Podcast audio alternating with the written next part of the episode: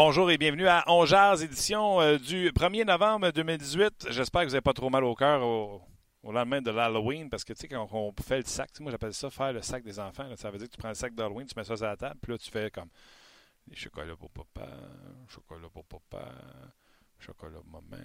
Puis là, tu fais des plats. Faisais-tu ça des plats, toi, Luc? Euh, non, jamais fait de plat. Tu gardais le sac dans, dans les coins, puis tu mangeais la- même le sac? Euh, je suis pas un très grand fan de bonbons, mais euh, je Ah, je piquais le savais. Luc piquais Dansereau, des chocolats. Luc Dansereau, vous ne savez pas, mais je l'appelle Luc Ouimet. Puis là, il vient encore de me donner l'exemple. L'Halloween, tout le monde mange des bonbons. Oui, mais moi, je mangeais pas. Oui, mais Je suis pas moi, un gros fan de bonbons. toi, tu passais pas l'Halloween. Chocolat. Chocolat. Chocolat chip. Chocolat chip. Ouais. OK. Mais tu bonbons. des plats? Non, non, non. Fait Ça, que les chocolats, puis fait que là, tu fouillais. C'est ça, exact. Ah, un chocolat. Que je prenais ceux que j'aimais en premier, puis ceux que j'aimais pas, j'ai laissé en dernier, puis finalement, j'ai mangé pas. Puis t'es repassé à l'Halloween après. Exact. Excellent truc. Excellent truc. Très bon. Alors, j'espère que vous vous êtes euh, amusés euh, hier. euh, dans les nouvelles euh, ce matin, on écoutait, puis il n'y avait pas eu aucun incident. Bravo, bravo à tous ceux qui ont été prudents. Il faut croire également que la température également a peut-être pas aidé euh, les choses euh, du côté des, euh, des gens qui voulaient passer l'Halloween. Canadien Capitals ce soir, est-ce que les Canadiens seront capables de ralentir notre série d'un match de défaite? C'est très bon. Non, mais tu sais, Claude Gien a dit les bonnes équipes, c'est les équipes qui n'ont pas de série de défaites. Oui. Donc, c'est intéressant de voir comment le Canadien va, euh, va rebondir euh, à la suite de cette défaite. Ou ils n'ont pas mal joué. Ils ont juste, je trouve, comme je le disais hier, mal géré leurs euh, émotions. Normalement, on a Marc Denis en ouverture, suivi de Alex Tanguay les jeudis. Et on a Nicolas Aubé-Cubel également en entrevue aujourd'hui. Euh, on va faire un petit switch. Alex va commencer le show avec nous autres parce que Marc était au point presse de euh, Claude Julien. On y aurait parlé vers euh, et 10 et quart. Donc, on va ouvrir le show avec Alex Tanguay. Puis on va suivre après ça avec l'actualité euh, du Canadien.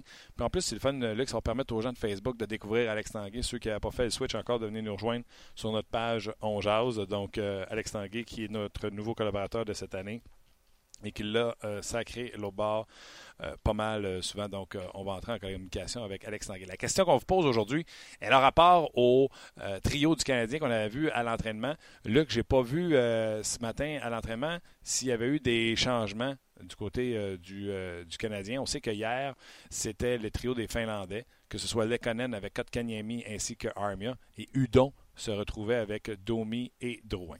Oui, présentement, euh, ben, ce qui s'est passé à l'entraînement, Gallagher et Byron ont été de l'entraînement ce matin. Barron aussi. Oui, Byron était là. Euh, semblait assez confortable, semble-t-il, rapporté par euh, notre collègue Luc euh, Gélina. Les trios demeuraient les mêmes quand même. là. Euh, Udon était à la droite de Domi Drouin. Le trio de Dano, ça change pas. Kotkaniemi, Lekonen et Armia. Pekka était avec Delaurier et Shaw. Donc, euh, on- à ce moment-ci, ceux qui nous écoutent en direct, midi 2, il n'y a pas de changement, mais Byron était sur la patinoire euh, ce matin. Pas employé sur des trios. Fait qu'on saura un petit peu plus tard euh, s'il y a des changements dans l'alignement. Donc, si Shaw est sur une 4, c'est Barron qui serait euh, laissé Ouais, de exact. côté. Ce sera un game time decision dans, dans son cas. Donc, aussitôt qu'on a des développements, puis là, qu'on sait hein, comment ça marche, des fois, même nos auditeurs sont plus rapides que nous autres pour l'information. Alex Tanguay, salut. Comment ça va? Ça va bien. Et les gens qui suivent un peu le baseball ont vu que euh, les stratégies ont changé. Tu sais, des fois, les, les, les- les managers vont partir un releveur ou même leur closer en première manche pour ensuite envoyer le partant. C'est une stratégie efficace et on l'essaye aujourd'hui à Onjaz. On commence avec notre closer, Alex Tanguay. Puis comme j'ai expliqué aux gens un peu plus tôt, c'est Marc qui est pris dans le point de presse de euh, Claude Julien. Fait que tant qu'à avoir Marc juste à midi 10, midi 15, on a décidé de vous euh, commencer ça avec Alex Tanguay. Merci Alex d'avoir euh, pris la relève avec une si courte notice. Il n'y a pas de problème. J'étais en préparation matin à New York pour mon show de ce soir à la télévision. Puis avec les matchs qu'on a ce soir, j'avais du pain sur la planche ce matin. Fait que je suis prêt. Allons-y. C'est sûr, hein? Si tu as été en vacances hier avec une game à 10 heures, c'est sûr que tu vas t'en refaire pogner le lendemain. Euh, Oui, puis la game était tard en plus. Fait qu'on l'a pas tout écouté. Ouais, c'est ça qui arrive dans ce temps-là. Écoute, euh, une petite question sur le Canadien. Charles Hudon là, euh, va être passé des estrades à première ligne, si on veut, avec Domi et, et, et- et Drouin. Ça gosse-tu juste les fans puis les médias? Ou même dans le vestiaire, les gars vont regarder ça vont faire Tabarouette, hein? ascension rapide? Ben, je pense que non, Martin, parce que tu, regardes, puis quand tu regardes l'alignement du Canadien, il y a des joueurs comme un, joueur comme Charles Hudon que moi, euh, je vois son potentiel probablement plus sur une des trois premiers trios que sur un quatrième trio. On l'a vu depuis le début depuis le début de l'année sur un quatrième trio. Puis c'est pas un joueur qui c'est un joueur qui est responsable, il a des, il a des belles habiletés, il a, du talent offensif. Puis là, c'est à lui de saisir sa chance parce qu'on lui donne la chance de jouer avec deux joueurs qui, qui, jouent de l'excellent hockey. Tu penses à ce que Domi a fait, son, son ascension, la manière dont il est capable de jouer cette année. Tu penses à Drouin qui patine de plus en plus, qui semble de plus en plus vouloir la rondelle sur une base constante. Fait que pour Charles Hudon, c'est une chance de se prouver euh, offensivement. Ce qui va être là ce soir, euh, comme, comme tu viens de le mentionner, c'est sûr que Claude Julien va regarder son alignement à 5 heures, va voir quel joueur qui est disponible pour lui, puis Paul Byrne, c'est un atout s'il est en santé. Je, m'imagine que le Canadien va, le faire jouer, mais sur une longue saison, des fois, c'est peut-être mieux de laisser ton joueur se reposer une journée de plus, puis de l'avoir à 100% quand il va revenir, puis sur une base constante après ça, que de le forcer. Mais, pour Charles Hudon, euh, en tant que joueur, je pense pas que ses coéquipiers vont être choqués du fait qu'il joue là. C'est sa position, c'est ses, habilités.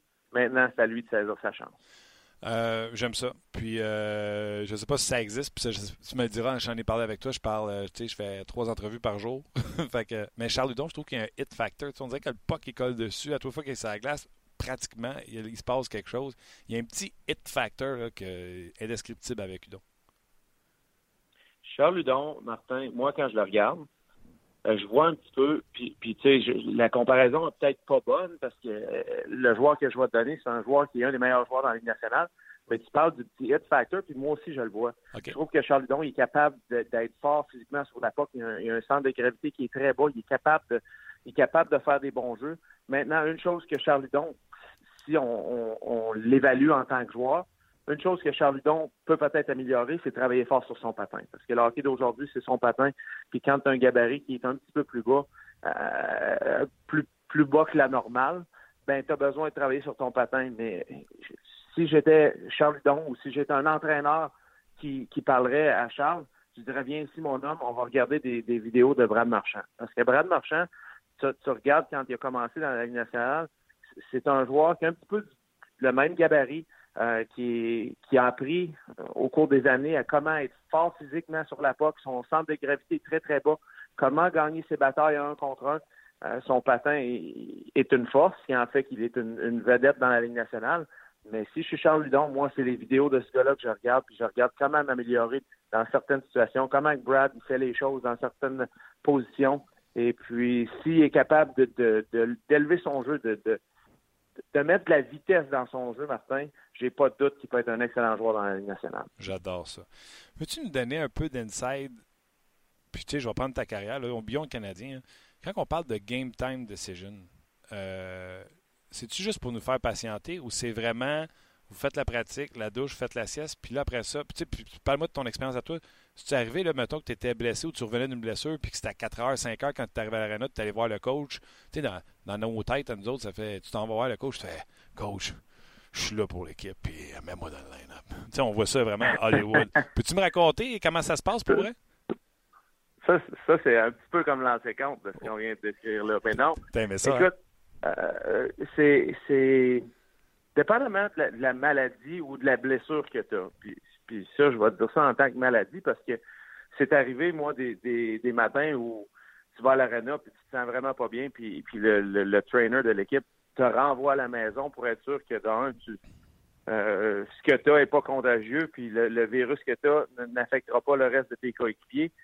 Puis, en m'en allant après ma, ma sieste d'après-midi, euh, j'appelle l'entraîneur à 4 heures, puis je dis Hey, j'ai bien dormi, je suis correct, on joue. Ça, c'est arrivé à plusieurs reprises. Mais dans, dans le cas d'une blessure, puis tu sais, on va prendre le cas de, de, Paul Byron ce matin.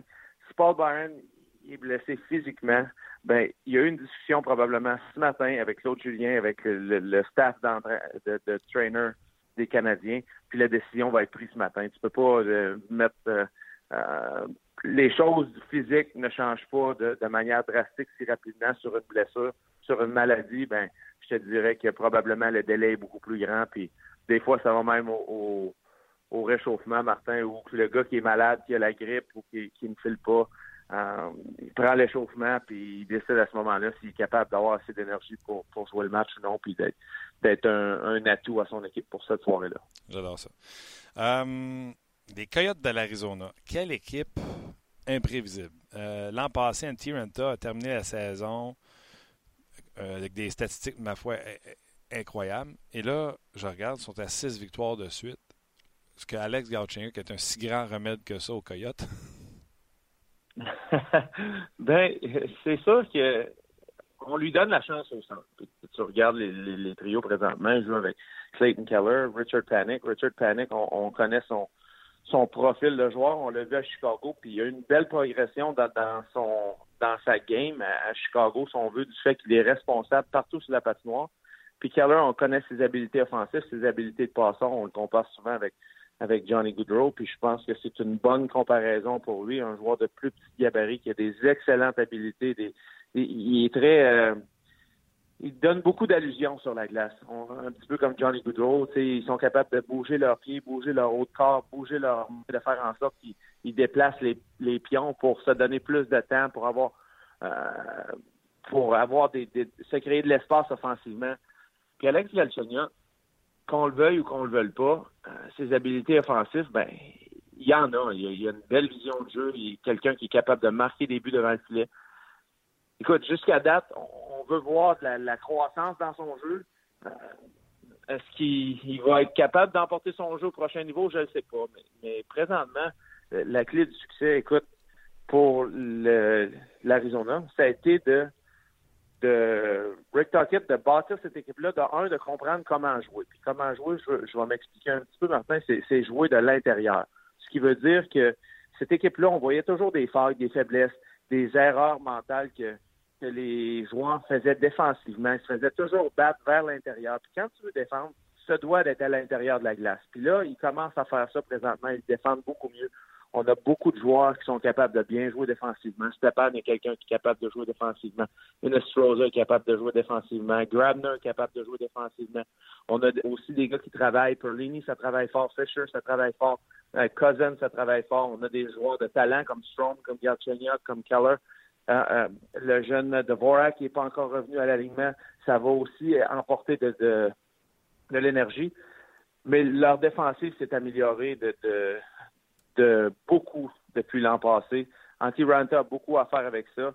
Le désavantage numérique, présentement, ils sont deuxième dans la Ligue nationale en moyenne d'efficacité.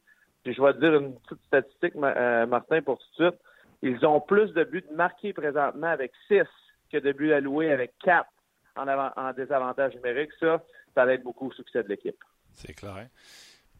C'est possible, toi, tu joué en Arizona? C'est possible d'être dans le mood hockey? C'est possible. Euh, c'est possible d'avoir une équipe de hockey qui performe, tu sais, puis je pose ma question avec euh, des, ça pointe des pieds parce qu'à Vegas, c'est pas l'environnement de Montréal, c'est pas mal plus l'environnement de puis la chaleur de, l'Arizona, puis ils ont réussi à s'en en finale de conférence, mais en Arizona, ça n'a jamais marché. C'est possible avec euh, tout ce que vous avez autour de l'aréna puis le style de vie, tu te lèves, tu y vas en go. Tu comprends-tu tout le summertime, là?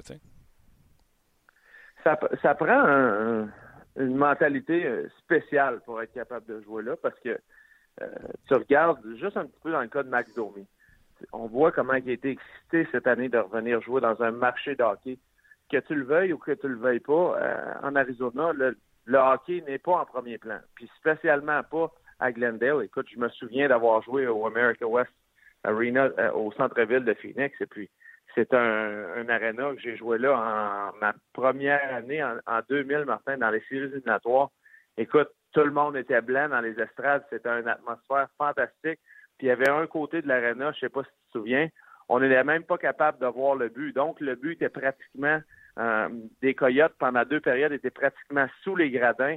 C'était une atmosphère fantastique. Scottsdale est une ville formidable. Même chose pour Phoenix c'est un endroit que les joueurs aiment jouer, c'est un endroit que les joueurs aiment vivre, mais est-ce que c'est le, le, même engouement pour le hockey? Pour les joueurs?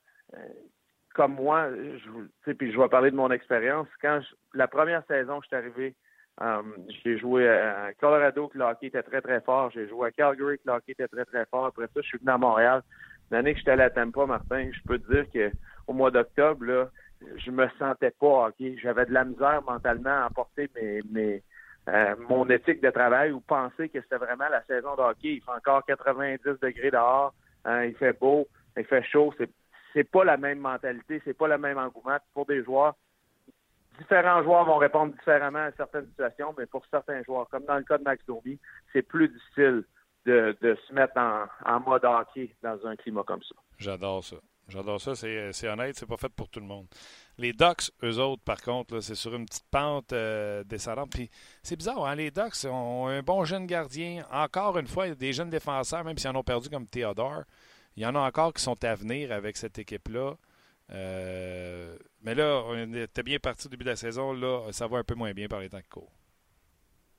Oui, ça va un petit peu moins bien. Puis, tu as raison de, parler, Martin, parce que de, leur gardien de but. Parce que selon moi, j'ai deux gardiens de but depuis le début de l'année qui vraiment, ils m'ont impressionné. De un, Samuel Varlamov, j'ai eu la chance de jouer avec lui, puis tu regardes les numéros présentement, 9,50 de pourcentage d'arrêt, 1,62 de, de moyenne de but alloué. Il joue de l'excellent hockey, mais le gardien qui a probablement eu le plus grand impact sur son équipe depuis le début de saison, c'est sans aucun doute Gibson. Tu, regardes le nombre de lancers alloués euh, des Ducks d'Anaheim depuis le début de saison, puis c'est quelque chose qui est surprenant parce qu'on pensait, puis on en parle souvent, leur jeune défensif, tu penses à Montour avec Lindholm, tu penses à Fowler avec, euh, avec euh, Manson. C'est, ils ont une défensive que normalement, ils ont des bons jeunes, ils devraient être capables de, bien performer, mais pour une raison ou une autre, ça, ne fonctionne pas présentement. Getzlav, Kessler, ils ont eu des blessures, ils sont pas tout à fait revenus en santé. On manque euh, Corey Carey mais on a besoin de, des jeunes euh, de, de, de peut-être mieux performer ou de peut-être performer un petit peu d'une manière euh, plus constante. Est-ce que Randy Carlisle va être capable de regrouper les troupes? Euh, j'ai des questions. Randy Carlisle, c'est quelqu'un qui est pesant dans une chambre, c'est quelqu'un qui, est très demandant. Et puis des entraîneurs comme ça, Martin, on, les connaît après un certain nombre de temps, après un certain nombre d'années, on dirait que le message vient de plus en plus pesant. Est-ce qu'il va être capable de, de rallier ses troupes? Ça reste à voir. tu sais, tu parles de Carlisle. tu avais tellement bien résumé sur les codes, j'ai pas poursuivi, mais moi, depuis que Tuckett est nommé, avec son premier passage comme entraîneur-chef, j'étais pas convaincu, mais pas une seconde, que c'était l'homme de la situation avec l'Arizona, puis je m'emballerais pas avec quelle victoire de suite. Là. Euh, mais ces coachs-là, les Carlisle, les, les les euh, euh, les durs. J'ai l'impression que c'est plus pour le hockey d'aujourd'hui. Les jeunes aujourd'hui, les, joueurs d'aujourd'hui, puis tu sais, je suis encore en contact avec plusieurs d'eux, plusieurs que j'ai joué avec, plusieurs qu'on côtoie au travers des, communications ou, du fait que je suis dans les médias un petit peu. Puis les joueurs d'aujourd'hui veulent l'information. Puis ils veulent l'information pas juste pour savoir comment, euh, qu'est-ce qui se passe ailleurs, veulent avoir l'information, comment un entraîneur peut les aider, comment cette situation-là de match, comment l'entraîneur peut l'aider. L'entraîneur, ça doit, d'aujourd'hui, ça doit être une ressource pour les joueurs, de manière à leur emporter des nouvelles idées, des nouvelles façons de performer, euh, des façons de mieux performer, comment, dans cette façon-là, ça va être bénéfique pour le joueur de jouer de cette manière-là? D'un, les joueurs, c'est tous des petits PME, Martin, ils veulent tous euh, collecter un chèque de paye. Fait plus que il semble que l'entraîneur les aide à aller de cette façon-là, plus que l'entraîneur les met dans une situation où ils sont importants à l'équipe, plus l'entraîneur les met dans une situation où ils peuvent aider l'équipe. Puis c'est quelque chose qui apporte beaucoup aux joueurs. Euh, mais c'est une situation difficile, Martin, puis ça prend des bonnes personnes pour faire ça parce que te dois de, mettre ces joueurs-là dans les bonnes situations, tu te dois de leur donner des ressources, mais tu es aussi l'autorité dans la chambre. Et puis, il y a des personnes qui sont capables de le faire, il y a des personnes qui ne sont pas capables de le faire, mais je te dirais que les bons entraîneurs d'aujourd'hui, tu sais, puis je te dirais les bons entraîneurs dans la Ligue nationale, moi, je regarde John Cooper, je regarde John Hines, euh, c'est des, c'est des, c'est des personnes qui apportent beaucoup de respect, mais ils donnent beaucoup de ressources à leurs joueurs. Um, deux petits derniers sujets avant qu'on se quitte. Premièrement, les Kings et euh, Jonathan Quick, euh, encore une fois, lui, euh, le genou, ça marche pas. donc, est-ce que c'est la fin de penser que les Kings pourraient participer aux séries? Moi, je vois pas Jack Campbell comme un gars qui peut tenir le fort, même si ses statistiques étaient bonnes en début de saison. Je ne le vois pas comme un légitime numéro un. Les Kings sont-ils dans Schnout déjà qu'ils sont derniers? Dans Schnout, je dirais que oui, parce que avec le début de saison qu'on a, on, approche au début de novembre. Les Kings jouent leurs six prochains matchs. Ils ont joué le dernier à la maison. Ils jouent leurs six premiers matchs à, la maison. Puis c'est un stretch qui va être vraiment important pour eux autres. On, se doit trouver euh, trouver une manière de marquer des buts parce qu'on sait que le fait que Quick ne sera pas là, c'est sûr que ça va affecter notre défensive. Il est tellement bon, il est tellement flexible, mais euh, est-ce que Jack Campbell va être capable de prendre la relève? Peter Boudaille, qui a déjà été avec les Kings, qui revient dans, euh, les, alentours de l'équipe, est-ce qu'ils peuvent aider? Écoute, je ne le sais pas, mais il faut aussi trouver un moyen de, marquer des buts. Il faut aussi trouver un moyen d'essayer d'apporter plus de vitesse à cette équipe-là. Kovalchuk euh, a performé correct, je dirais, depuis le début de l'année. Est-ce que le retour de Dustin Brown peut les aider?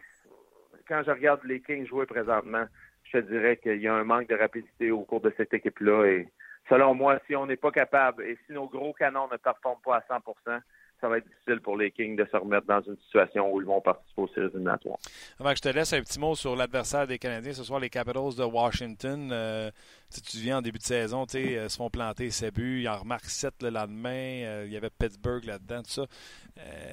Peut-être une équipe, puis je pense qu'on a déjà parlé, une équipe que tu disais n'était pas encore assise là, pour commencer la saison. Là. Non, écoute, c'est comme un petit peu, c'est le, lendemain de veille de gagner la Coupe. Puis le lendemain de veille, certainement que c'est le cas pour les, les Capitals de Washington. Martin, on les a vus cet été, là, comment ils ont apprécié leur championnat de Coupe Stanley. Euh, début de novembre, écoute, il n'y a pas de doute là-dessus qu'on va commencer à rehausser notre jeu d'un cran. Puis quand je regarde les Capitals de Washington, la pièce de jeu que je vois laisser euh, pour finir avec les fans des Canadiens ce soir, c'est regardez juste l'avantage numérique. C'est un avantage numérique qui est, tellement de succès depuis les quatre, cinq dernières années. Tu as Ovechkin qui est capable d'étirer la boîte défensive parce qu'avec son lancer, à tous les coups qu'il lance de cette position-là, on dirait qu'il va marquer des buts. Tu as Oshie qui est capable de marquer des buts dans, dans l'enclave. Tu as Carlson qui est capable de marquer des buts, de faire des belles passes euh, sur le top à la ligne bleue. Puis après ça, tu as les deux génies, euh, Evgeny Kuznetsov et Nicholas Backstrom, qui sont capables de passer la rondelle aussi bien que n'importe qui dans la Ligue nationale. C'est un avantage numérique qui est spectaculaire. Regardez-le bien ce soir. Écoute, moi, Kuznetsov et Backstrom, c'est ça qui fait moi qui ont gagné la Coupe cette année. Tout le monde a parlé de l'équipe d'Ovechkin. Mais Kuznetsov qui s'est élevé au-dessus de Backstrom dans leur depth chart parce qu'ils mettent Backstrom comme deuxième centre parce qu'on met. Oui. Là, tu es rendu avec Backstrom, deuxième centre à 6 millions que pas, je pense. Écoute, tu as un joueur mm-hmm. d'élite de plus d'un point par match qui te coûte pas cher dans le hockey d'aujourd'hui à 6 millions. C'est une recette pour gagner. Une recette pour gagner. Puis, puis moi, c'est ce que j'avais dit l'an passé, Martin. Écoute, j'avais dit la seule manière que cette équipe-là va battre les Penguins de Pittsburgh, c'est si Nick Backstrom et Evgeny Kuznetsov haussent leur jeu pour être capable de battre Sidney Crosby et Evgeny Malkin. tu mhm. regardes l'an passé dans la deuxième ronde, Sidney Crosby était sensationnel. Evgeny Kuznetsov a été aussi bon que Sidney Crosby dans cette série-là. Puis Backstrom a probablement été meilleur que Evgeny Malkin, qui n'a pas nécessairement eu des bonnes séries l'an passé. Et c'est ce qui a fait la différence. On, on parle souvent d'Ovechkin, l'impact qu'il a sur le match selon moi, le, le, le l'an passé, ce n'était pas Alex Ovechkin, c'était Kuznetsov. On pense pareil là-dessus, mon Alex. Alex, excellente prestation encore une fois. Je te remercie euh, beaucoup. Euh, bonne soirée à soir. Tu as du pain sur la planche, on se rejoint la semaine prochaine. Parfait. Bye bye. C'était euh, l'excellent Alex Tanguay, avec qui on s'entretient chaque semaine les jeudis, puis même venu frapper en relève lundi pour Pierre Lebrun. Donc, toujours prêt avec, euh, avec, euh, pour embarquer avec euh, nous Oui, on va faire un, contenu différent sur Facebook. Hein. On va aller parler à Marc Denis dans quelques instants. On a fait un petit peu le tour de la Ligue nationale. Des fois, il y en a qui disent qu'on parle un petit peu trop des Canadiens, puis tout ça. On a fait une belle petite tournée avec des équipes qui vont super bien, d'autres qui vont moins bien. on fait ça chaque semaine, comme tu viens de le dire, avec Alex les jeudis. Et on fait ça sur nos pages On Jase quotidiennement, je te dirais, avec différents intervenants.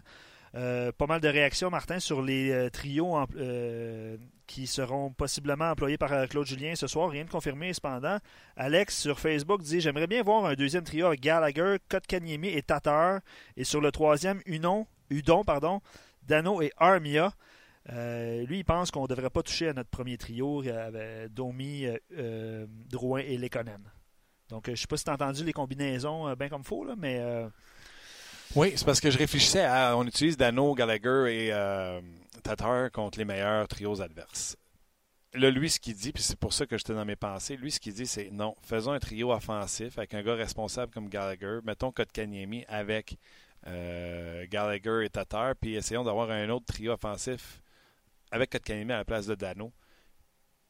Oui, mais peut-être pas tout de suite pour euh, le développement de, de Kotkaniemi. Euh, je sais très, je comprenais, tu sais, quand tu disais trio, je comprenais très bien aussi qu'il voulait s'en aller en disant, tu sais, il veut pas chambarder les trios pour chambarder les trios. Lui, il a dit, ramenons ça un petit peu plus offensif. Puis en disant ça, c'est pas comme si le trio de Dano, mais surtout, c'est pas comme si Gallagher ne marquait pas. Tatar, ça, ça a ralenti Oui, absolument. Euh, dernier commentaire sur euh, Facebook avant de passer à Marc Denis et nos commentaires et discussions sur euh, rds.ca. Francis dit Udon l'a mérité. Mardi soir, il a travaillé non-stop. L'effort est toujours récompensé, alors c'est mérité pour Charles Udon si, euh, si on y va par euh, cette euh, optique-là, mm. par l'effort, par le rendement. Francis sur Facebook trouve que c'est une excellente idée. OK, bon, allons jaser de ça avec Marc Denis. Puis si vous avez des questions pour lui, gênez-vous pas. Marc, salut. Salut vous autres, comment ça va? Ça va très bien, merci. toi aussi, ça va bien? comment s'est passé l'entraînement du Canadien aujourd'hui? Bien, mais euh, écoute, on n'a pas de réponse. Parce que Claude Julien nous a dit, peu importe les trios que vous avez vus, euh, je ne peux pas rien vous confirmer. Il y a trop de points d'interrogation. Là-dedans, là-dedans, dans ce que je comprends, c'est que Paul Byron est un cas incertain pour le match euh, de ce soir parce qu'il a raté la fin de la rencontre, a quitté vers la fin de la deuxième période contre les Stars, n'est pas revenu en troisième. Ce qui voudrait dire, écoute, c'est tellement de suppositions, puis même à micro fermé, le Claude Julien a dit, écoute, il y a tellement de possibilités encore. Fait que que Charles va vraiment jouer avec Domi et, euh, euh, Drouin? Pas certain, parce que Byron va peut-être être là, mais peut-être que Byron va avoir moins de temps d'utilisation. C'est peut-être Delaurier qui va être copé. Shaw semble retrouver sa place dans la formation. Euh, bref, il y a encore beaucoup de questions. Puis la défense, c'est la même chose parce qu'il n'y a personne qui a fait de temps supplémentaire ce matin. Il n'y a pas un joueur, absolument, il ne donne pas de réponse, il y a toujours un joueur qui fait du temps supplémentaire. Il n'y a personne qui l'a fait ce matin. Fait que, est-ce que Jolson va revenir? Est-ce que Osner va être laissé de côté? Dans son ancienne équipe, je ne sais pas. Est-ce que c'est Mété qui va être laissé de côté? Euh, bref, euh, autant de autant de questions, pas beaucoup de réponses. Euh, pour ce qui est du reste, tout le monde était on affichait complet quand même pour la séance d'entraînement matinale du Canadien en train Brossard. Est-ce que, comme tout bon matin de match, est-ce que c'était les unités spéciales où on faisait les comme un walkthrough football pour le désavantage et l'avantage numérique?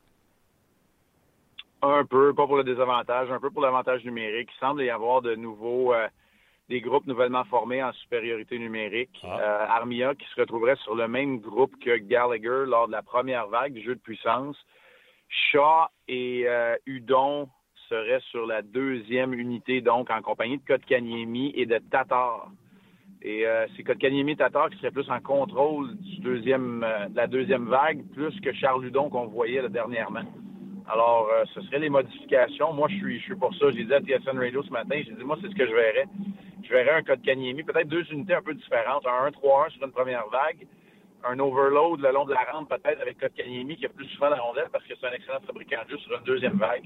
Je ne dis pas qu'ils m'ont écouté, mais euh, ça ressemblait un petit peu plus à ça aujourd'hui avec euh, Thomas Tatar qui est un bon tireur sur cette deuxième unité de, de jeu de puissance. J'adore ça pour les gens. la, modification, c'est euh, Armia et Tatar ont euh, changé de ont changé d'endroit. Euh, juste avant de poursuivre, Marc, les gens qui sont sur Facebook, venez poursuivre la question, pas la question, mais venez poursuivre la conversation avec Marc sur notre page On. On met un thème au Facebook Live et venez nous rejoindre rds.ca, le site Internet au Québec le plus visité. En haut de la page principale, vous allez voir le lien pour venir écouter Marc Denis.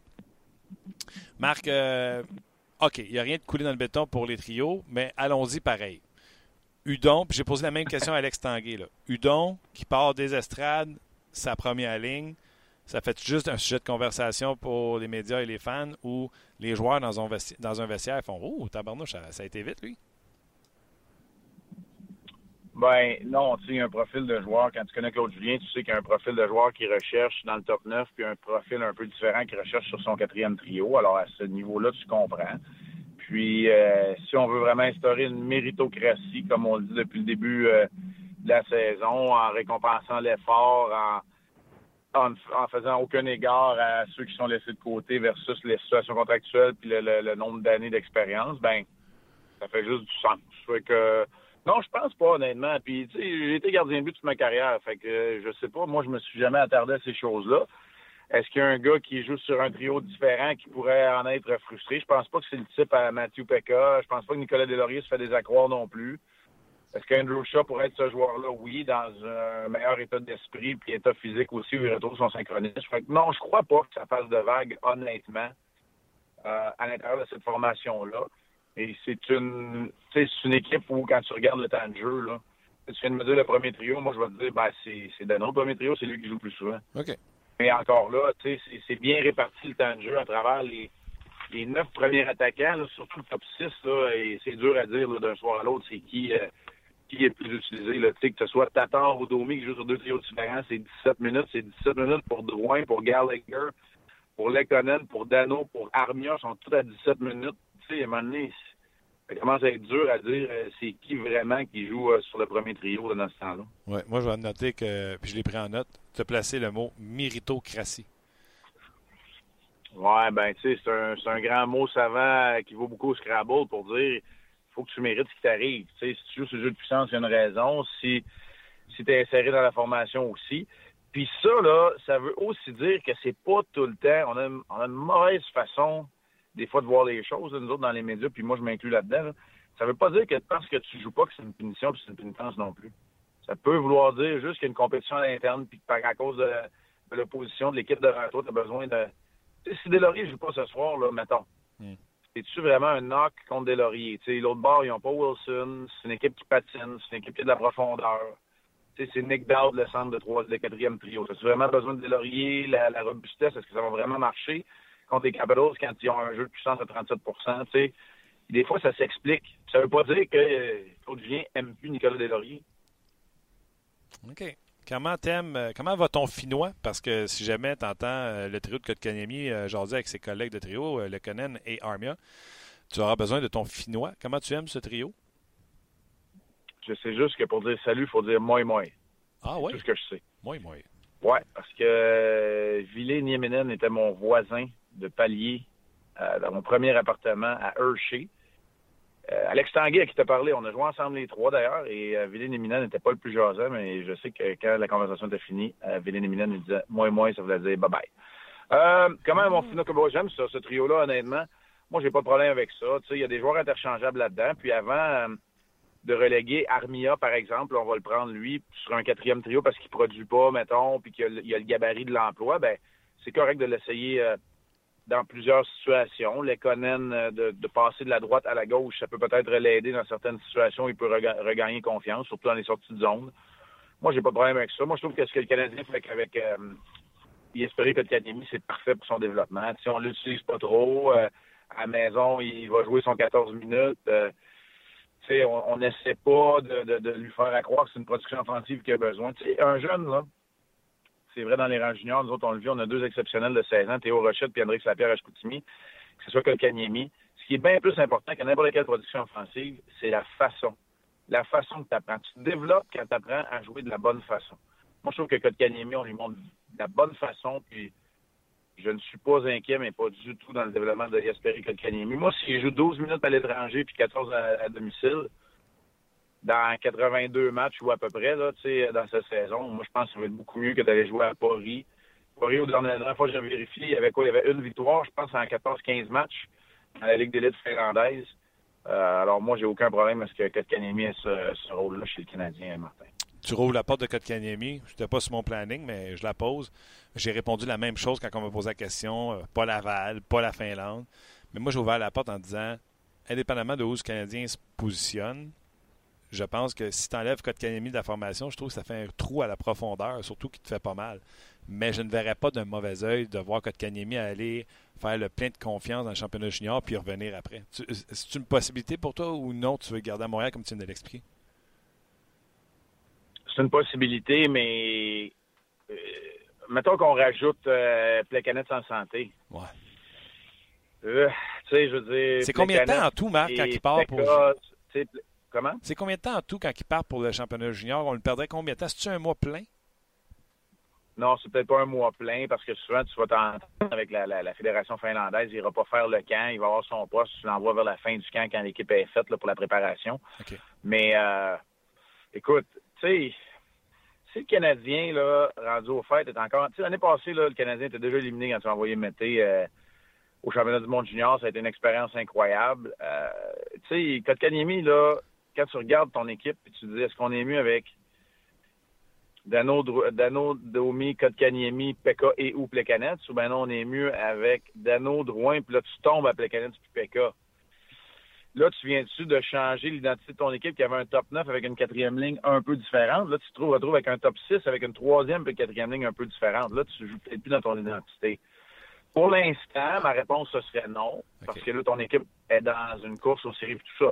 En perdre 12 de suite, il n'y a rien qui ne va plus, puis c'est pas le bon environnement. Je dirais absolument, garde-le, envoie-le au championnat du monde junior, puis après ça, on verra s'il revient à Laval ou avec Montréal. Ceux qui, qui soient dans un environnement euh, favorable, mais aussi, il faut que tu regardes ton équipe, il faut que tu penses à ta formation quand tu es Marc Bergerin euh, et Claude Julien. Pour l'instant, le cas de Kanyemi, il rend ton équipe meilleure quand il est dans la formation. Il ne te force pas à prendre des coups de tête et des décisions où tu es obligé d'insérer un joueur, de remettre Jonathan Drouin au centre, par exemple alors que c'est pas ça qui est l'idéal. Alors, pour l'instant, ma réponse, c'est non, mais je comprends très bien. Il faut que ça fasse partie des options. Il faut que chacune des options soit toujours sur la table à chacun des moments de la saison. Ça, c'est primordial quand tu gères le développement d'un jeune joueur, si tu veux plus te tromper comme tu l'as fait dans le passé. J'adore ça, tu sais, l'explication de top 6 versus top 9, si tu sors Kotkaniemi, je suis tellement d'accord avec ça, avec toi. Mais mettons que je veux juste relancer le débat. Est-ce que tu penses qu'on est capable de faire top 9 avec une 4 en sortant 4 qui s'en va au junior en mettant Pekos une troisième ligne offensive pour un top 9 et mettre Plekanex une 4 advenant qui serait en santé? Euh, est-ce que le potentiel est là? Oui, mais pour l'instant. Il l'a pas montré. J'ai rien à dire contre, ouais, c'est ça, j'ai rien à dire contre Mathieu Pekka, mais je veux dire, donne-moi un petit peu de production offensive. C'est moi un peu ce que Charles Ludon m'a montré quand il était inséré dans la formation, puis qu'il était un peu fâché, puis sais, des fois, Charles, il oublie qu'il faut qu'il patine, qu'il soit énergique à chacune de ses présences. Quand il oublie pas ça, il m'en monte offensivement. Là, je te dis oui. Pekka va falloir, tu sais, hyper responsable. Lui, il patine toujours, mais offensivement, proprement dit, tu sais, il faudrait que j'en vois plus là, avant de te dire. Tu c'est pour ça que je te dis, pour l'instant, ni Pekka, ni Shaw, ni Plekanec m'ont montré qu'il pouvait jouer sur un top 9. Alors, OK, dans le cas de Shaw, il y a, le potentiel, mais il doit m'en montrer là, que son synchronisme revient. Fait pour l'instant, je suis obligé de te dire non. Euh, Marc, euh, Marc pose une question à Marc. C'est un petit peu mélangeant. Okay. Euh, non, ben, c'est pas une question, mais c'est une réaction par rapport à Kotkaniemi. Euh, Marc a l'impression, pas toi, Marc Denis, là. oh. L'explication est bonne. il a l'impression qu'il traîne un certain poids, puis qu'il se met un petit peu de pression. Est-ce que la pression va commencer à, à, monter pour Kotkaniemi? Sais, temps aussi longtemps qu'il ne marquera pas son premier but? Comment tu le sens, toi, au, qui est au, à l'entour de l'équipe? Ben, tu sais, il y a des, des, des, de frustration. La dernière fois, quand tu as fait un beau, euh, une belle feinte, un beau move, il veut décocher un tir, le tir n'atteint pas la cible. Mais il faut pas que la pression en monte. C'est pas grave. Il n'y a aucun problème. À 18 ans, tu, ça peut pas être. Tu sais, des joueurs générationnels dans ce repêchage-là, il y en avait un, c'est Daline. Les autres, là, c'est un processus.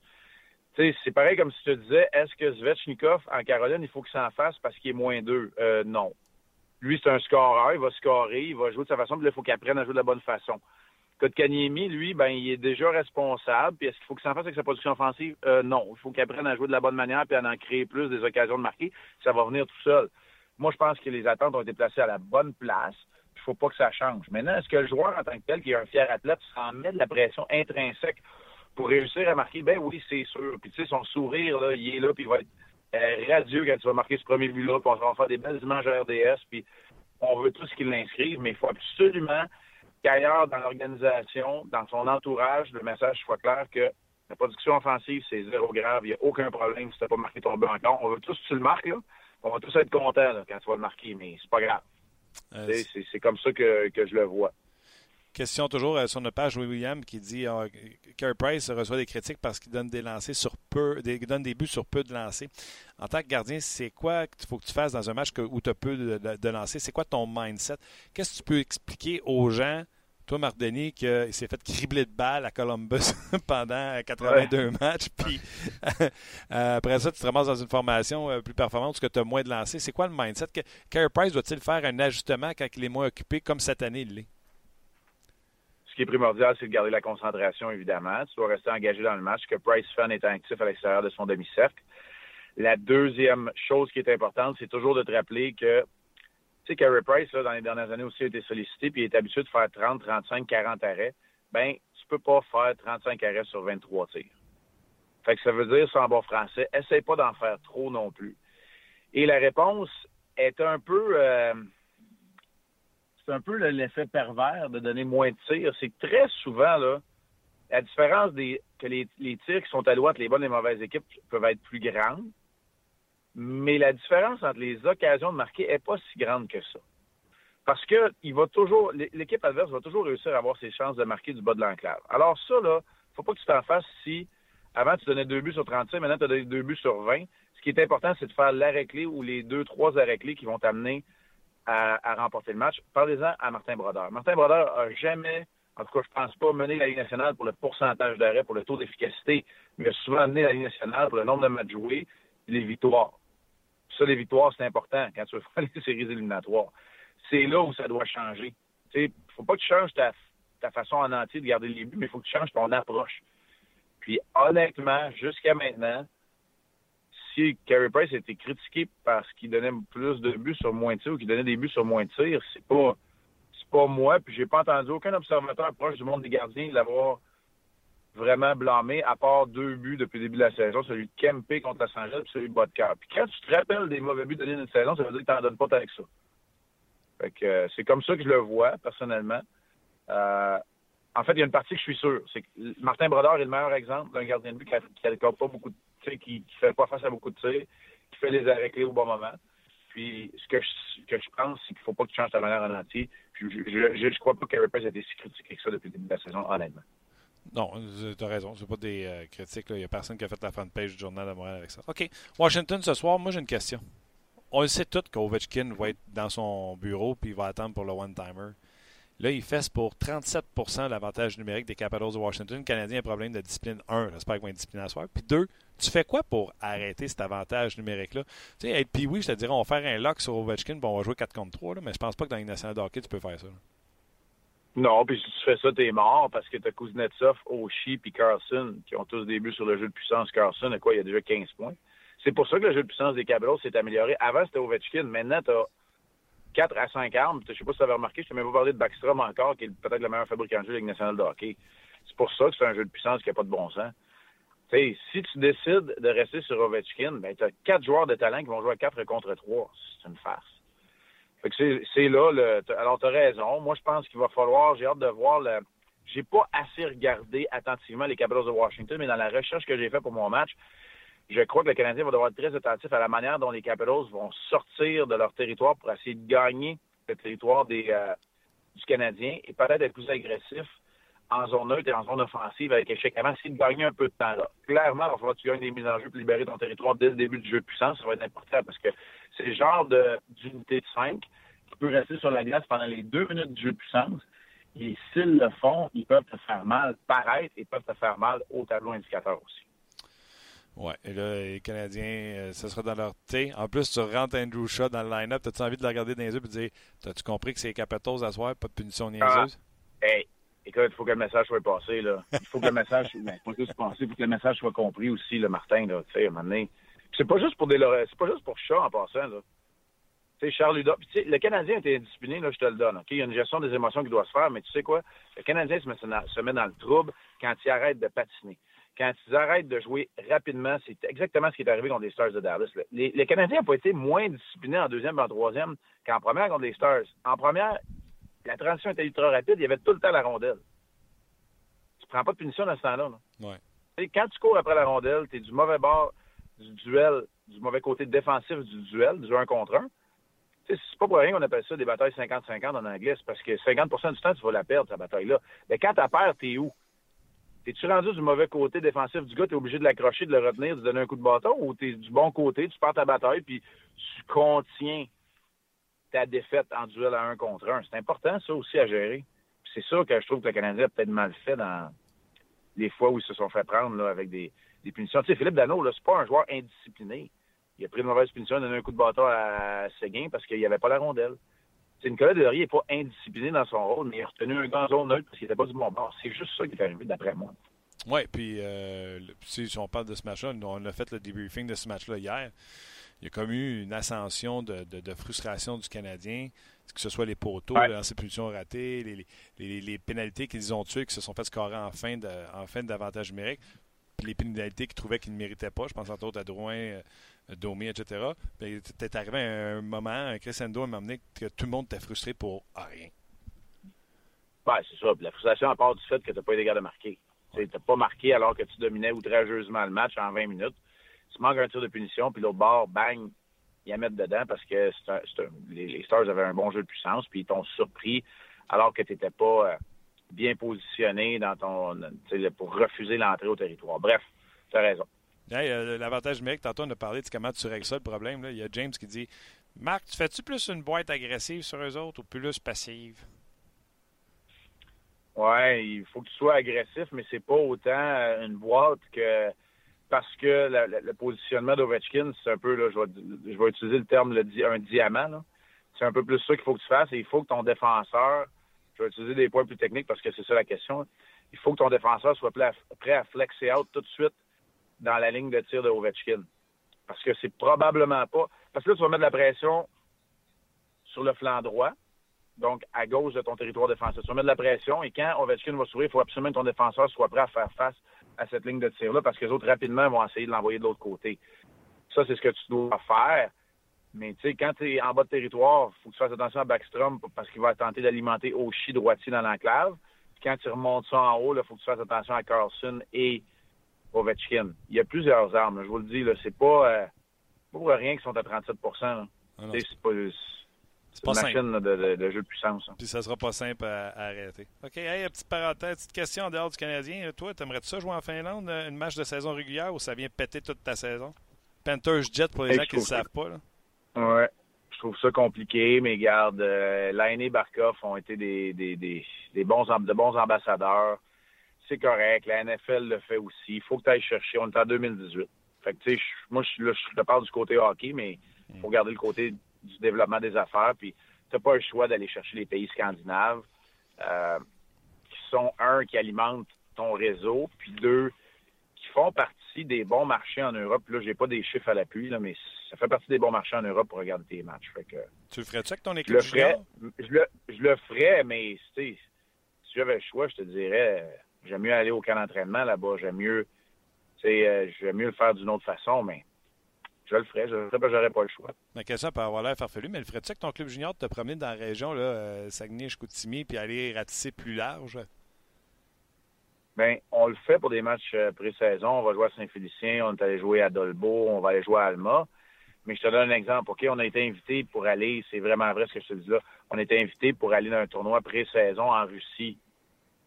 C'est sûr, c'est une question de quoi à la fin de la journée, mais on a choisi de ne pas y aller parce que tu t'en remets longtemps. C'est bon pour l'esprit d'équipe, mais c'est pas nécessairement parfait. Puis nous autres, on est une des équipes qui pourrait le plus en bénéficier parce qu'on joue déjà sur une patinoire olympique à Chicoutimi. Ben oui. Fait qu'on a regardé tout ça, puis à la fin de la journée, c'est peut-être un peu demandé, mais oui, on ratisse plus large, on le fait, nous autres. Tu sais, on le fait. Je te dis, depuis euh, trois ans, on a joué, chaque année, on joue un match à Saint-Félicien, un match à Dolbeau, un match à Alma, donc on l'a fait dans les trois dernières années, trois, euh, trois endroits dans la grande région. Donc oui, on le fait. Ah oui, d'accord. Ma question n'était pas belle, finalement. Mais on a, on a, on a deux joueurs russes. On n'est pas allé jouer à Saint-Pétersbourg, par exemple, parce que c'est trop loin. Mais c'est sûr, ce sont des budgets de. Là, on parle de la Ligue nationale en passant, hein, qui, qui fait le développement des affaires. C'est pas les Panthers et les Jets qui disent on va aller vendre des casquettes là-bas. Là. C'est la Ligue nationale qui fait le développement des affaires. Nous autres, il euh, faudrait que c'est la Ligue de hockey général du Québec disait on va aller développer en France, par exemple, on irait jouer en France euh, deux matchs. C'est une autre histoire. All right. Marc, euh, merci. Ça, ça, éclaircit nos, euh, nos, lanternes. Ce soir, la ronde de lait pour toi, hockey 360 avant-match et bien sûr le match avec Pierre. C'est pas une ronde de lait, c'est la passion qu'on communique à nos téléspectateurs, Absolument. Et tu sais une ronde de lait, je trouve que ça fait, ça fait c'est une corvée. Non, c'est pas une corvée. Moi, j'aime ça. Non, on va dire une affaire. On a une sapristi de belle job à regarder le hockey. Dans ton cas, tu, le, tu la travailles, la partie, la regarder puis en parler. C'est que si tu vas avoir le mieux comme job? C'est beau, Martin. Je te laisse en rejaser. Ciao. Salut. Bye. C'était Marc Denis. Oui, monsieur. Écoute, euh, il y a plusieurs commentaires et questions qui sont euh, entrés en cours de route, euh, propices ou pas à des réponses à, Marc, mais je vais t'en t'en quelques-unes. Tu sais, Marc qui parlait de- d'avantages numériques des Capitals, euh, Ovechkin, tout ça, puis le, défenseur qui doit se déplacer rapidement sur Ovechkin, tourner rapidement. Euh, une- un, lancer, euh, un lancer sur réception d'Ovechkin sur la cuisse, euh, ça doit pas faire du bien. Ouais, puis moi, je crois à c'est une différence entre l'attaquant qui couvre le gars de la pointe. Tu sais, la distance, mettons, avec la puck te frappe, Ouais. c'est 2-3 pieds. C'est ça. Et quand tu es à la défense, ça fait déjà 16 pieds qui est parti. Là. T'es là, OK, ouais. Aïe, aïe, aïe! Ouais, ouais, exactement. Fait que ça, c'est un. En plein ça. Deux, euh, sur la messagerie, il y a quelqu'un qui dit, euh, qui pose la question est-ce que ce serait préférable d'envoyer Kotkaniemi en Finlande? Marc, il a répondu en début d'entrevue. là. Il disait que pour lui, là, ça faisait aucun sens de renvoyer Kotkaniemi en, en Finlande. Entre autres, cette équipe-là était à une 14 ou quelque chose comme ça. Il n'y a rien à gagner à aller là. Euh, autre réaction par rapport à Kotkaniemi, euh, vous en avez parlé un petit peu plus tôt. Je sais pas si le Canadien voulait faire un hommage au match en Finlande pour réunir les trois Finlandais ensemble, je pense pas. Euh, Jacques qui dit euh, qu'il n'était pas d'accord avec... Attends, attends. Ouais. Euh, Marc n'était pas d'accord. euh, Jacques, pardon, n'était pas d'accord avec Marc sur le fait que euh, Kotkaniemi, malgré quelques beaux flashs, Les devient de plus en plus invisible. Personnellement, je trouve pas là. Mais c'est sûr que j'imagine que un but ou euh, tu sais euh, je sais, invisible, c'est parce que tu vois pas de flash à l'intérieur de la ligne bleue. Moi, je vous invite à quand il saute sur la glace, regardez-les partout. Il est sneaky, défensivement, toujours bien placé. Il n'y a pas de chat à personne, il a pas, euh, mais il a coupé une ligne de passe. Il faut que vous soyez capable de voir ça si euh, vous voulez voir s'il s'efface ou pas. Il faut que tu sois capable de voir, il a-tu laissé son, son défenseur dans le trouble ou il est revenu très bas pour faciliter la sortie de zone. C'est des choses qu'il fait de façon extraordinaire. Et il a un bâton magnifique. Ce gars-là, le nombre de rondelles qu'il soutire à l'adversaire à 18 Absolument. ans, puis tu sais, là, tu sais que ce que je vais te parler, puis je suis certain que vous autres aussi qui nous écoutez, là, il n'y a pas à 18 ans, puis la shape qu'il a, il n'est pas très hard on the stick présentement. là. absolument il soutient la rondelle à bien des gens, Ouais. malgré tout. Fait qu'imagine quand ce gars-là va prendre du coffre, du muscle, tu sais, tu comprends ce que je veux dire? Puis, Ah. à- mais encore là, là, même s'il n'y a pas cette force-là, puis que ça doit pas être le plus fort sur le bâton, on va le traduire en français. ouais. Il se fait pas soutirer la rondelle facilement. Ouais. Il protège bien la Oui, rondelle. absolument. Euh, ben, excellente explication. Puis j'aime beaucoup les, les, euh, les, les réponses de Marc et tout au cours de la semaine par rapport à ce qu'il devrait jouer en Finlande, ce qu'il Ouais. devrait jouer un petit peu partout. Mais c'est sûr que la situation peut changer en cours de route. Euh, on- le- la Ligue nationale, c'est pas une ligue de développement. Martin, ça fait longtemps qu'on se le fait raconter par des, par c'est- des experts, des Et gens. c'est c'est comme plus vrai. là. Mais Ils arrivent de plus en plus jeunes, puis on leur enseigne, puis t'es mis à ta main là, puis... oui. Puis ça dépend qu'est-ce que tu as comme vue euh, pour le reste de la saison aussi. Là. Ouais, c'est quoi tes attentes? C'est quoi les attentes, euh, tout ça. Euh, dernier commentaire avant de passer à l'entrevue euh, d'un joueur qui a été repêché en deuxième ronde par les Flyers, qui a disputé son premier match avec l'équipe à Anaheim, Nicolas Aubé-Cubel. Euh, commentaire sur le- les trios. Là. Il y avait une- déjà une bonne chimie entre Domi et Drouin. Lekonen va peut-être donner une, une autre dynamique sur un autre trio. Il travaille fort, il aide ses coéquipiers.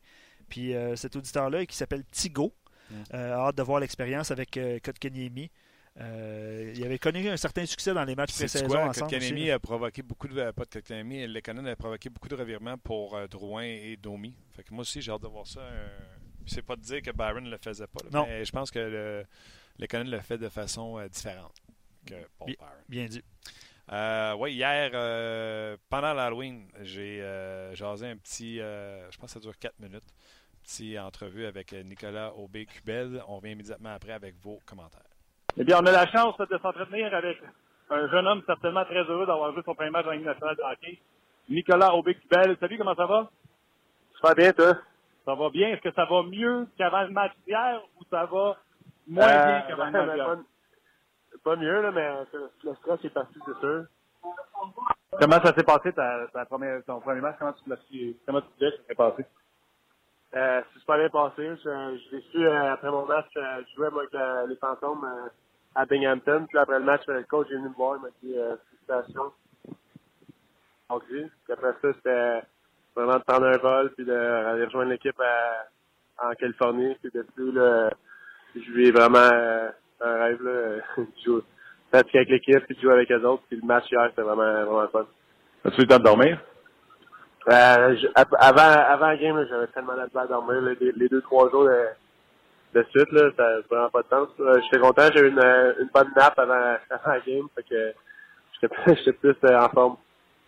Puis euh, ton match, tu as joué sur une ligne, euh, je pense que euh, Lettera t'avait joué avec aussi pendant le camp d'entraînement. Comment ça s'est passé? Est-ce que ça t'a aidé d'être avec lui pendant le match? Ouais, ben tu euh, je savais que j'allais pas avoir un super gros rôle dans, mon premier match. Fait que j'essaie de prendre tous les chiffres que j'avais pour euh, faire une meilleure impression. Mais ça s'est quand même énervé. J'ai pas eu beaucoup de temps de glace, mais je trouve que je suis quand même énervé. Euh, après le match, on dit quoi? Est-ce qu'on se parle des projets futurs? Euh, T'es stand-by, tu profites de chaque moment? Comment ça se passe? Euh, ben, ouais, en ce moment, euh, j'ai de la famille, j'ai mon père, mon père, mon, mon oncle qui sont ici. J'ai euh, quatre amis de, de Sorel qui sont de, venus me voir. Fait que, euh, entre, entre les pratiques et les matchs, j'essaie de profiter le plus possible de mon expérience avec les autres puis, puis avec les, les joueurs d'équipe. Sont-tu descendus à Côte-Ouest te voir? Ouais, ouais, ils ont pris un avion euh, dès que j'ai su que je jouais mardi. Ils ont pris un, vol euh, mardi matin, puis euh, ils sont venus me rejoindre. Wow!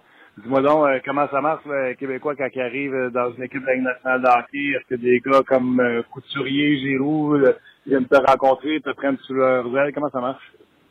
Euh, je, je, je sais que Couturier, les gars sont pas mal smart là, dans l'équipe, je dirais.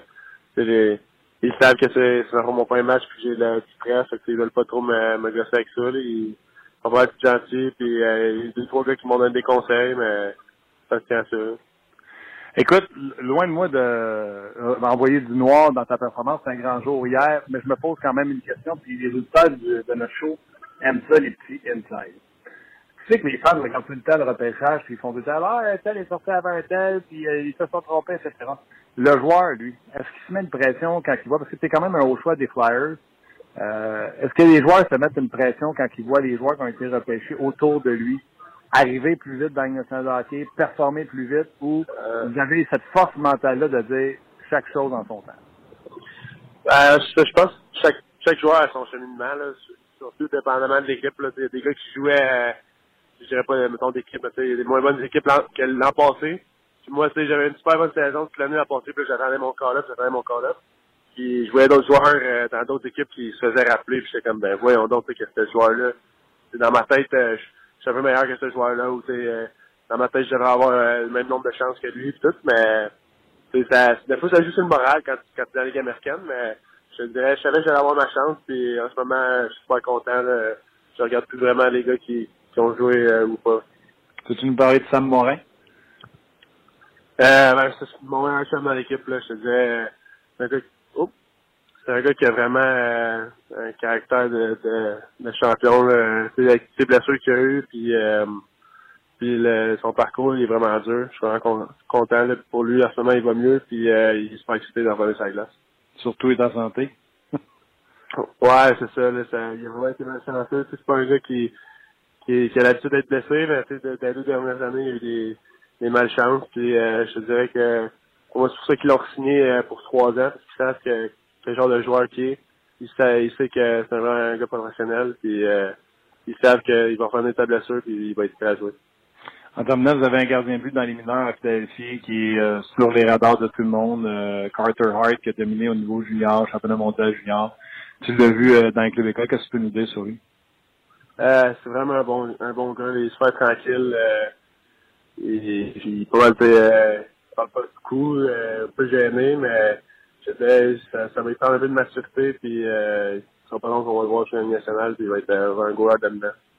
Nicolas, au Big qu'est-ce qu'on peut te souhaiter pour euh, les prochains jours? Euh, jouer le plus de matchs possible dans, dans mon voyage dans l'Ouest. Euh, on joue à Los Angeles demain, après ça, San Jose euh, samedi, puis Arizona lundi. Fait que j'espère jouer le plus de matchs possible, puis après ça, de rester avec le club euh, une fois que les, blessés vont être revenus. On te le souhaite, on te suit. Un gros merci pour euh, l'entrevue, puis on s'en jase bientôt. Merci beaucoup. Voilà. Je sais pas si Luc t'a pris des notes, là, mais j'ai. Tu sais, on avait fait la discussion, euh, puis les gens, des fois, ne savent pas les coulisses. Là. Luc a préparé l'entrevue de Nicolas Aubé-Cubel. puis tu me faisais remarquer qu'il y avait des joueurs qui avaient été repêchés après lui, puis qui connaissaient du succès présentement dans la nationale de hockey. Oui. Ben, j'ai pris mes bases, j'ai posé la question. Ça gosse-tu juste les médias et les fans qui appellent les tribunes de puis qui disent Ah, ils se sont trompés, ils auraient dû prendre un tel? L'avouer. Oui, tu vois ces gars-là se rappeler avoir leur chance avant toi, puis tu fais Voyons donc, je suis bien meilleur que lui. tu sais. Ouais. Fait que même lui, comme joueur, qui se voit repêcher avant, il se considère meilleur que. Puis quand il voit que les autres ont une chance avant, ça vient jouer dans le bobo. Bref, retenons qu'il a joué son premier match, que son père, son mononcle ont fait le voyage jusqu'en Californie pour le voir. Méchant trip. Mais hein? Puis comme je disais à la fin, profite-en. Ça n'arrivera plus jamais de tes débuts dans Ligue nationale de hockey avec ton père à côté de toi. Amuse-toi. Absolument. Absolument. On va lui souhaiter euh, beaucoup de succès. Il a joué euh, près de six minutes là, son On va- premier match. On va lui souhaiter de demeurer avec les Flyers. Absolument. Euh, des bonnes questions euh, pour l'avenir des Flyers aussi. Là. On- on- tu- ton gardien de but euh, d'avenir préféré qui s'en vient, qui c'est Hart qui connaît pas un début de saison. En tout cas, les chiffres ne sont pas tellement là. là. Mais euh, bref, c'est quand même le gardien d'avenir du côté des Flyers. Exactement. Euh, on va se laisser avec quelques réactions. Stevie me fait rire un petit peu plus tôt. Il dit Kotkaniemi 6 et 2, 188 livres. J'aimerais ça être petit et maigre comme lui, en- évidemment en riant. Mais tu sais, on s'entend, Kotkaniemi, il, va, il va On mettre un- coffre. il va prendre du coffre, puis euh, il va être excellent. euh, tu l'as bien expliqué, puis James le, le souligné aussi. Excellent point, Martin. L'analyse de joueur n'est pas juste son offensive, mais aussi son jeu dans les trois zones couverture, breakout, positionnement de bâton. Donc, euh, effectivement, c'est le cas. Puis vous en avez parlé abondamment, toi et Marc, euh, un petit peu plus tôt dans, dans l'émission.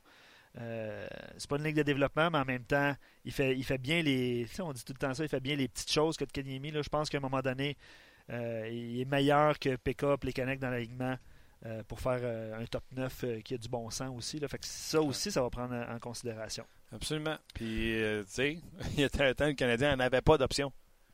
Fait que là, on en a. Ouais, ouais. Mais c'est encore fragile parce que, tu sais, on en parlait tout à l'heure. Marc, tu sors Kotkaniemi, puis là, tu fais comme Ah, j'ai plus de top 9. Absolument. Excellent, excellent, euh, excellente réflexion. Parlant de, de- de jeunesse et de fougue, et euh, je ne sais pas si je peux le qualifier comme ça, évidemment pas, mais Philippe dit euh, Udon, Kotkaniemi et Sherbach, qui a disputé hier son premier match avec le Rocket de Laval. Ah non, ça, je ferais pas ça. Euh, trio de jeunes avec un potentiel offensif. Je ne sais pas s'il voyait ça dans le futur ou présentement. là. Ah ouais, c'est ça.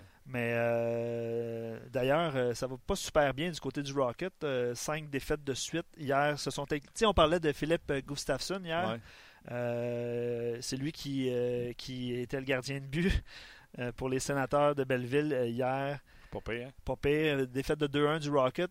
T'as vu les chiffres de lancer au Je but? peux les donner, tu veux-tu les donner? Vas-y donc. 37 lancés pour le Rocket, dont en troisième période, 18-0 pour le Rocket. 18-0. J'ai jamais vu ça. As-tu déjà vu ça? Profession- Ouais, au hockey bébé. Au hockey mais Professionnel, 18-0. T'as Gustafsson qui fait Ouais. Je les arrête toutes. Puis l'autre bord, il est là, Lingren assis sur- à côté de son hockey. c'est sûr qu'à un moment donné, c'est une question d'attaque. Ça va de- finir par rentrer. Ben, effectivement. Mais ça va pas super bien au niveau des résultats. Puis, non, euh, puis t'as vu Olafson qu'on a donné quand même Bitten pour. voilà, il est blessé Opéré, pour un, fini pour l'année. ouais, un blessé pour. euh, fait qu'espérons que le Canadien, parce que le Canadien savait qu'il était blessé, tu te souviens-toi, il était arrivé blessé. ouais, ouais. Espérons que les Canadiens se sont dit, garde, arrêtons, là. On va l'opérer, va avoir un bon défenseur l'an prochain. Et espérons qu'ils auront raison. Parce que sinon, tu as donné Bitten pour. Absolument. Ça, ça arrive souvent, hein, des, des- des transactions, mais je pense qu'il y avait quand même un, un plan pour ce défenseur-là.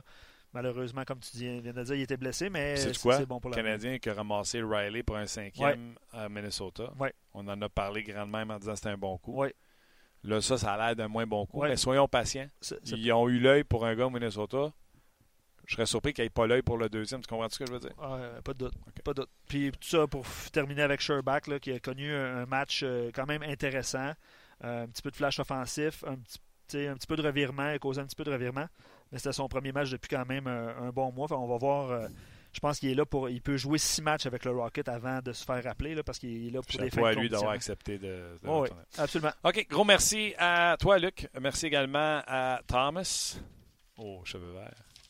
Merci surtout à vous d'avoir été là. Jour de match aujourd'hui, les Capitals 19h30 sur RDS, bien sûr. Vous connaissez le 5 à 7, OK 360, euh, le match. Puis après ça, ça va être l'antichambre. Bye tout le monde.